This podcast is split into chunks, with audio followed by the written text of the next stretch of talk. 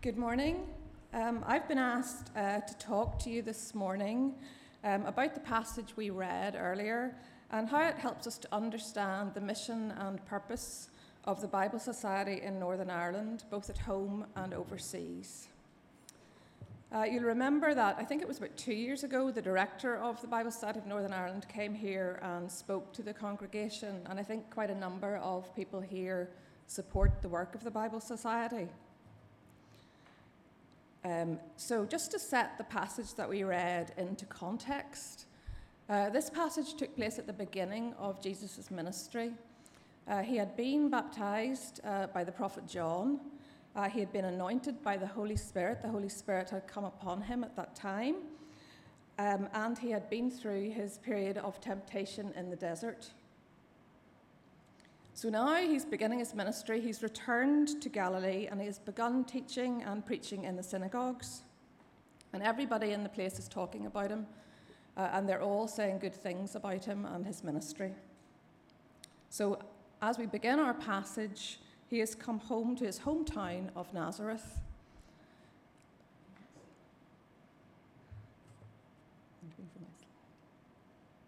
Oh, oh, it's very small. You're not going to be able to read that. Uh, he went to Nazareth, where he had been brought up, and on the Sabbath day he went into the synagogue, as was his custom, and he stood up to read. Now we know that Jesus, throughout his ministry, sometimes challenged religious customs. Um, he wasn't always a fan of things that were just routine. But here he sets us a clear example for us to meet with others in worship and to read the Bible and that's because these are customs which serve the kingdom, uh, which serve the growth of his kingdom in our world. Sadly, uh, these customs are declining in our own country, with a minority of people attending worship and fewer still reading their Bibles. Uh, recently, um, I watched an episode of The Chase on television. I don't know if you're familiar with it. Um, there was a young lady who was answering the questions for her cash builder, and the question came uh, In the Bible, which prophet received the Ten Commandments? And the girl replied really quickly and with immense confidence Mohammed. So the Bible Society recognizes this problem and works at home to point people to God's Word one example of this is through a partnership with an organisation called The Amazing Journey. This is a specially designed series of interactive Bible storytelling experiences for children in primary schools. Amazing Journey visits schools all over Northern Ireland to bring God's story to life through a really interactive presentation which covers the big stories of the Old Testament, the life of Jesus, and the life of Paul. It's run by the youth department of the Baptist Church, and it's a real opportunity to teach children the message of the Bible. The Bible Society works in partnership with them to provide Gospels. I think it's usually the Gospel of Luke and the Acts um, for each child uh, attending the journey. And that could be up to 30,000 children a year Children will also receive the offer of a free uh, Big Word for Kids New Testament, which is also provided by the Bible Society. In the passage, Jesus reads from Isaiah The Spirit of the Lord is on me because he has anointed me to proclaim good news to the poor. He has sent me to proclaim freedom for the prisoners and recovery of sight for the blind, to set the oppressed free and to proclaim the year of the Lord's favour.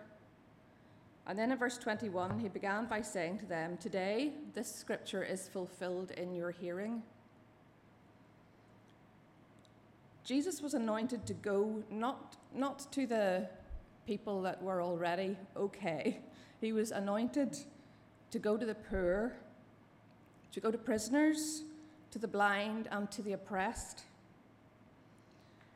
And the year of the Lord's favour refers to a time of Jubilee, which was every seven years in, in Israel. It was a time when uh, prisoners were let out of jail early, when um, land that had been somehow lost was returned to its original owners.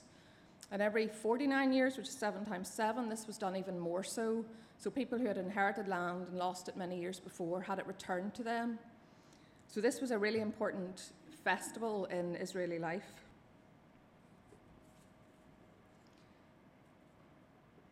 This prophecy, he says, is fulfilled in him. He is the way to freedom for all people. Now, the people of Nazareth rejected Jesus, and indeed they tried later on in this uh, passage, in the, later on in the story, they tried to throw him off a cliff, not just because they didn't understand who he was, but because he made it clear in this teaching that this blessing wasn't just for Israel, but it was for everyone when we become Christians, uh, we can't just sit back and relax, confident of our own salvation. We become part of the church, part of the body of Christ, and we, we must accept the anointing that Jesus received. This is our mission. Our mission is to step out to help those in need and to proclaim the good news to all people we know in our world that the church often grows fastest uh, where the need is greatest.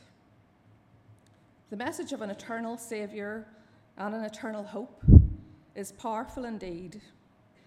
But the message the gospel brings is not just about spiritual freedom, it's about physical and emotional freedom too.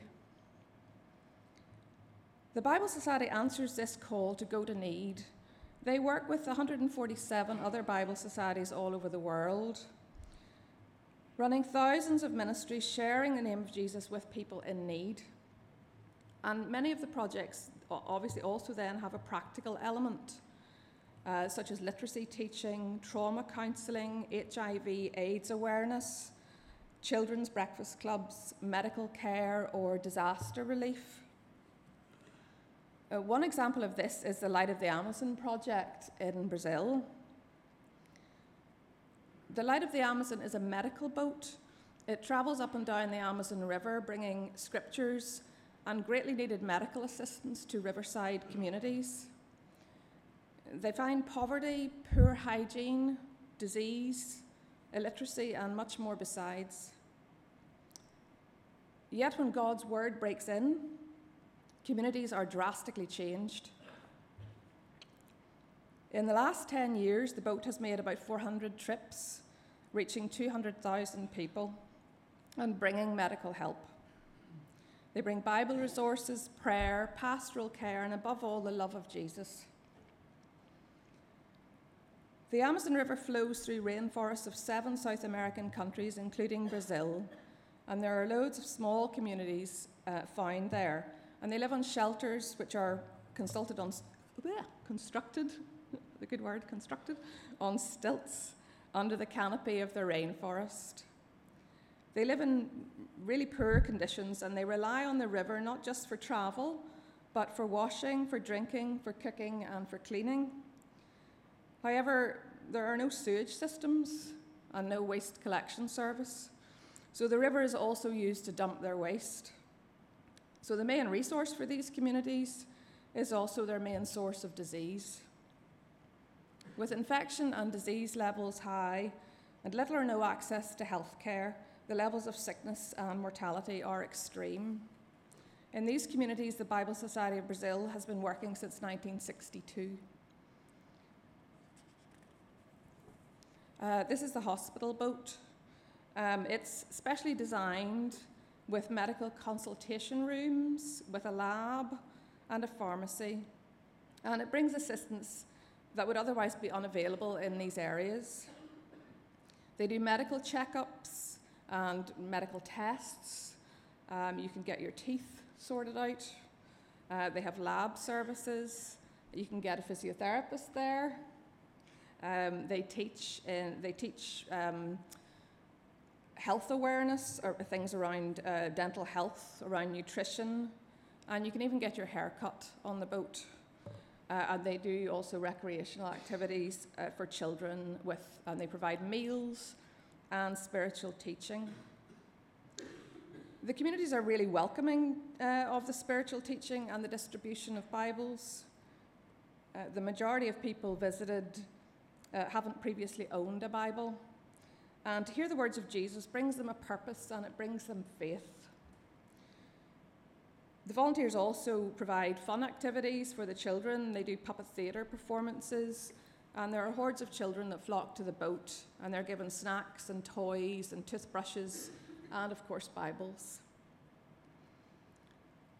Uh, the boat is run mainly by volunteers who give up their time to serve God and to meet the needs of these communities, from doctors to dentists to hairdressers and cooks.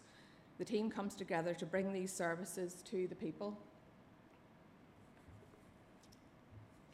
Uh, this is Rosette. Uh, she's 32 and she's originally from the Fuera de Benito, Benedito community, and she spoke of her experience. Uh, my first contact with the Bible was 10 years ago through the Light in the Amazon program. Before the boat, there were no Bibles in my community. The Word of God is very important in our lives. Uh, it helps me to raise my children and improves family relations in general. By reading the Bible, my faith grew because it made me believe even more in God. I mentioned earlier about literacy. Literacy is a big problem throughout the world, uh, with many people unable to read at all. Pardon me, excuse me.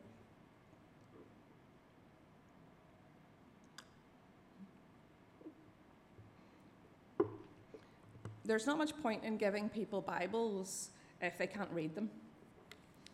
So, for many years now, the Bible Society have used several different approaches to try and break down uh, the barrier to the Bible that literacy co- causes.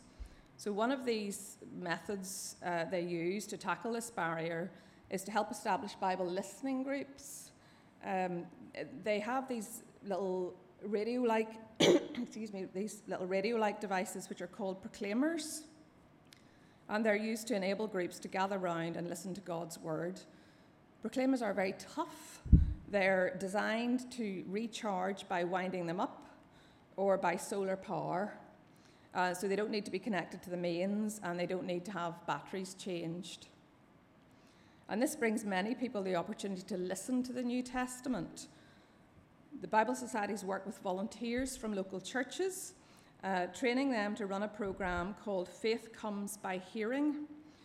Uh, this works by gathering a group together at least once a week um, to listen to a set passage of the Bible and to have a discussion about it. Many groups are set up throughout churches, uh, through churches, uh, but Bible societies have also been able to encourage listening groups in other settings, such as hospitals, schools, and prisons. I want to finish with a story from a prison in Togo. Uh, these are the words of Dauda, a 40 year old prisoner. Excuse me. he says, I was invited to listen to the proclaimer. At first, I said no. I used to be angry and not forgive people. When I finally did listen to the proclaimer, I heard Matthew 6. I listened to it and I asked them to play it again. My heart started to beat and I knew that something was wrong. I listen to it every week now. My weakness is gone. Now, if someone hurts me, I will play them the proclaimer. Excuse me. it is clear that God can speak to us through the scriptures if we have ears to hear. Jesus used the scriptures in this passage and throughout his ministry to lead people to understand who he was and to hear God's word. We who have open access to the Bible can become deaf to its truths, or we can take it for granted or even reject it like the people in the passage did. I would ask you today to consider when you were last really moved in the way that Dauda was when you read the Bible. I would encourage you, as Patty did at the enrolment service the other week, um, to read the scriptures, not just with open ears, but with an open and a listening heart. Let's pray.